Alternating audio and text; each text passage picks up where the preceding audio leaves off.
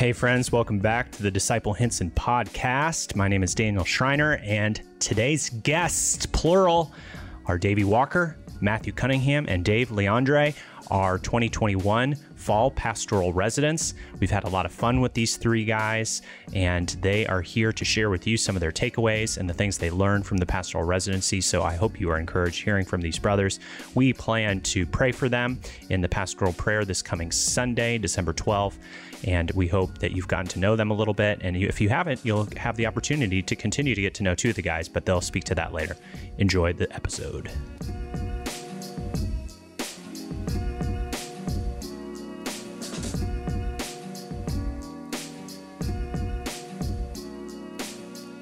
Pastoral Residence Class of 2021, summa cum laude. Welcome to the Disciple Hinson podcast. Matthew Cunningham, what does your voice sound like? It sounds like this. Davey Walker, what does your voice sound like? Right here. And Dave Leandre. This is me. So Dave is the Italian. Davey is the smooth like butter Pacific Northwesterner. And Matt Cunningham's got the staccato voice. Yes. And we, do you guys just finished the final pastoral resident discussion with the Michael Lawrence, and the discussing time is over. Now you will declare and proclaim. Um, and we want to talk about what you guys learned in the pastoral residency, hear about your experience. So let's start with you, Matthew Cunningham. What made you want to do the residency? Uh, I'd been a pastor for a while and uh, wanted to learn from an experienced pastor. I never had the opportunity to do that before. I was kind of thrown into leadership when I was pretty young, and I wanted to experience uh, what it was like to be at an established church. Davey? Uh, there's been a number of guys that have done the residency that spoke really highly of it. Um, and, and like Matthew, though being in ministry, I wanted to grow in my understanding of the church.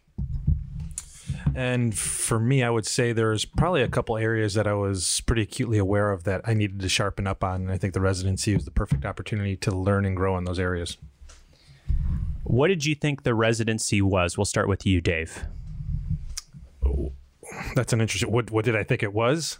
Before uh, you began, Uh, I think I guess in my mind I thought it would be more like shadowing and following around the pastors as they do things, which it has that component, but it's a heck but of I a go lot- to the bathroom too much, so that got awkward. It, it did. You had to ask me to to stop shadowing you so much. So then I, I decided to read a lot more books, and that was better. Yeah. Good. Uh, Davey, we'll go from Dave to Davey. Yeah, I'd say for me, I thought it was going to be a lot of reading, a lot of writing, a lot of discussing. And it was. And it was correct. So it met all your expectations. 100%. And Matthew. Oh, I thought it was what it was reading papers, uh, writing papers, reading books, going to the office, shouting pastors. Any surprises for you don't all have to answer this question, but what, did anything surprise you about the residency? And then I'll ask you most embarrassing moment from the residency.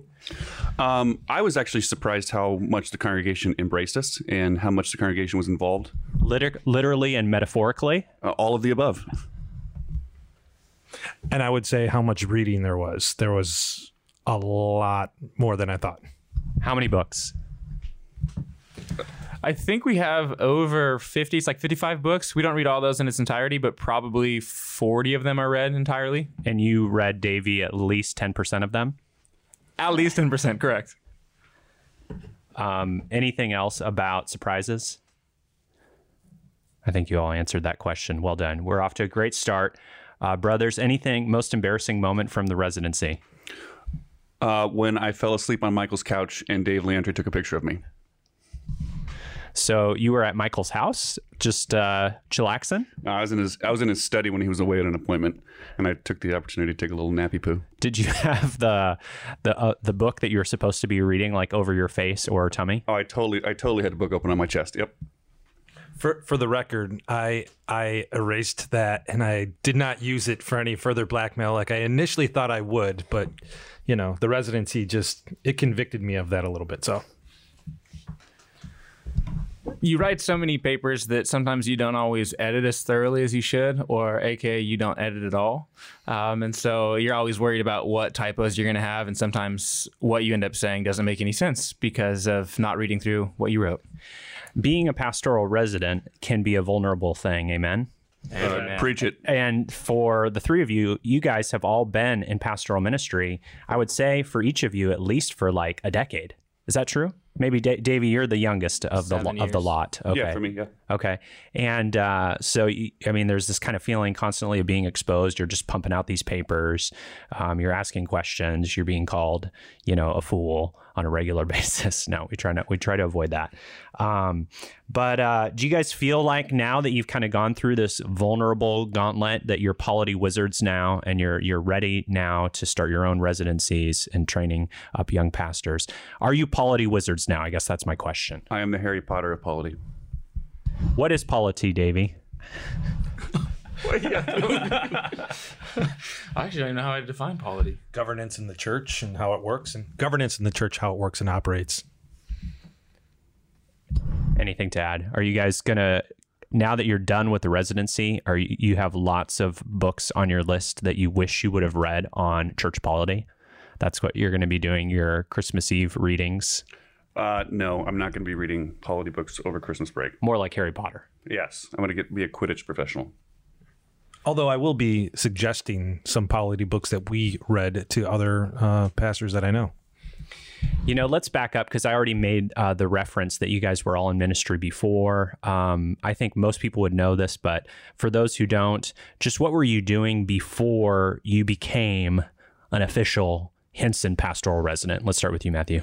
I was uh, the lead pastor at the Gathering Church for about 10 years. So I was engaged a lot in preaching, uh, leadership, counseling, things of that nature. Uh, I was on staff down at the branch church in Corvallis for the last seven years and was the associate for the last three. And I was the lead pastor at Living Water over in Vancouver for three years. Before that, I was in uh, upstate New York, pastoring uh, at a church for five years. And before that, a youth pastor for. So I've been in ministry about 17 years. Let's uh let's think together for a little bit now about takeaways. What were some of the takeaways that you guys have from the residency? Is this your final week or next week's your final week? Next Wednesday, we're done. Next Wednesday you're done. Um, so you have seven days left, but you're already thinking about what were some of the things that you learned. Maybe we'll start with preaching, since that's the first uh, mark of a healthy church: expositional preaching. Any takeaways on preaching, or just things you learned? And and Dave, I'd be in particular interested because the style of preaching here is quite different from maybe what you're used to. Um, but I want to hear from each of you. Takeaways on preaching. Um, I understood more why preaching is the first mark of the church because God's word has to be central in the life of the church. I mean, God's revealed himself to us through his word. So, therefore, preaching and the proclamation of what God has said to us in his word should be central in the life of the church. Yeah, I'd say because we believe that the Bible is authoritative and sufficient, um, we should have a word centered uh, philosophy of ministry. And obviously, the central point of that is the preaching of God's word week in and week out. Um, and expositional preaching is the best way to actually honor what Scripture is stating. I mean, I would say exactly what these guys would say with that, but I would give it this caveat to to see and feel the weight that this is one of the ways that God is still speaking to his people, obviously through the scriptures, but then the proclamation of that in the preaching, uh, the weight of that, the responsibility of that, the seriousness of that. So the content of that must be right and pure and good to the original text so that we are not maligning God's own words as he speaks to his people. That's good. That all mainly came, I would say, from the the several books that you read on preaching, the discussions on preaching. Um, you don't all have to answer this question, but any thoughts on the practice of preaching Hinson? Because as you're thinking about the theory of preaching, as you're discussing it each Sunday, you're coming to Hinson and you're hearing an expositional, we we trust sermon. You're you're going to service review you're, you're a part of seeing kind of the sermons in Genesis. You guys were all very helpful to me on Friday afternoons as I prepared to preach and giving me feedback. But just any thoughts about being a part of this congregation and hearing actual preaching and that you're receiving as a Christian? Well, I, I it's been it's been life giving to me. Even um, it's for being a preacher for so many years, and then having the opportunity to sit under the preaching of God's word has been a great privilege. And walking away, uh, I would I think almost every Sunday, if not every Sunday, uh, looking to Jesus, looking for my hope and comfort in Him, feeling the forgiveness of my sins, uh, desiring to live a holy life. That that comes from even seeing how the sausage is made and listening to you on Friday afternoons preach your sermon ahead of time, and and still yet sitting on Sunday morning hearing God's word and being built up and edified by it. I think taking a step back and more addressing not necessarily the physical practice of preaching, but the behind the scenes of the thought that goes into what you are going to preach. I've loved the intentionality in looking at the entire counsel of God. So not just sticking to New Testament, but the methodology to bounce back and forth between old and new, as well as the various genres of scripture has been a super powerful takeaway. All right, let's talk about takeaways on membership and church discipline. What were some takeaways in those areas? You guys all came from churches that had that practiced church membership and discipline. That's a yes from Yes. from everyone. Okay, but any takeaways after doing so much reading on these topics? I would say seeing uh, the importance of it uh, visibly, just being a part. I mean, I will say, admittedly, probably of all the residents here, I've been more of an outsider watching, even though I'm a member, uh, but I've been coming intentionally and just watching, watching members before and after service uh, embrace each other, talk to each other, linger, um, being involved in each other's lives, watching them frequent the church and the coffee shop and being around uh, what I saw during this was membership kind of come alive and, and uh, just a good representation of what it's supposed to look like. So it's it's more than just in word; it is actually in action, and that was really helpful for me to see because I'm reading about it, but I wanted to see if it was real, and I, I believe I did. Uh, I would. Uh, one takeaway was watching how intentional the elders are about the membership of the church. The elders' meetings focus around praying for the congregation. The discussions are about shepherding the congregation. Even the, the business items of the church are, are around how do we best uh, care for the members that God's put in, into their respective care. And it, it's been, I much appreciated. I'll focus on discipline. Um, prior to coming, my mind automatically went to corrective discipline and thinking of like excommunication. Um, and obviously, there's a lot of negative connotations that can go with that. Uh, but having my mind expanded to having the categories of corrective and formative, um, and recognizing How would you define those? What's formative? formative formative discipline would be all the disciplines that go into the preaching of God's word, the discipleship, the one-on-one, the small group, all those things that are forming you. Um, and we're looking at those typically in a, in a positive way, um, where then the corrective in a sense is where where we're where we as an individual are failing to actually live out the formative disciplines, then the church steps in in a corrective sense to care for you in that way. Um, and so having that expanded to realize it's not just corrective, but actually most of the discipline that we see in the church is is actually the formative side was super helpful for me. And also realizing that we probably see corrective discipline in this church every day. And it's because it's happening behind closed doors. Uh, a brother is confronting a brother, uh, a spouse is confronting a spouse, uh, things of those nature. And that's that's that's still corrective discipline. We, we don't we don't we don't always have to see discipline as this very public matter. Um, yeah. Yeah, I would just say on a personal note, I I got to experience even corrective discipline. Uh, there there's a point which you know Michael had pulled me aside to talk to me about things that he's seen. Um, uh, you know, not not really being all in at certain moments, just because I'm dealing with a lot, and to have my pastor.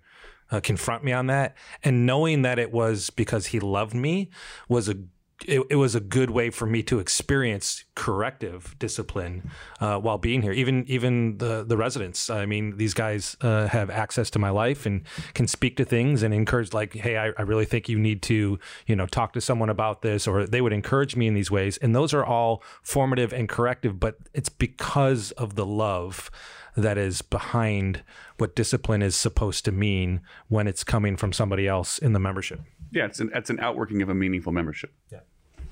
That's great. Thank you so much for sharing that, guys. Uh, just a couple more questions on takeaways. Any takeaways on church partnerships and associations?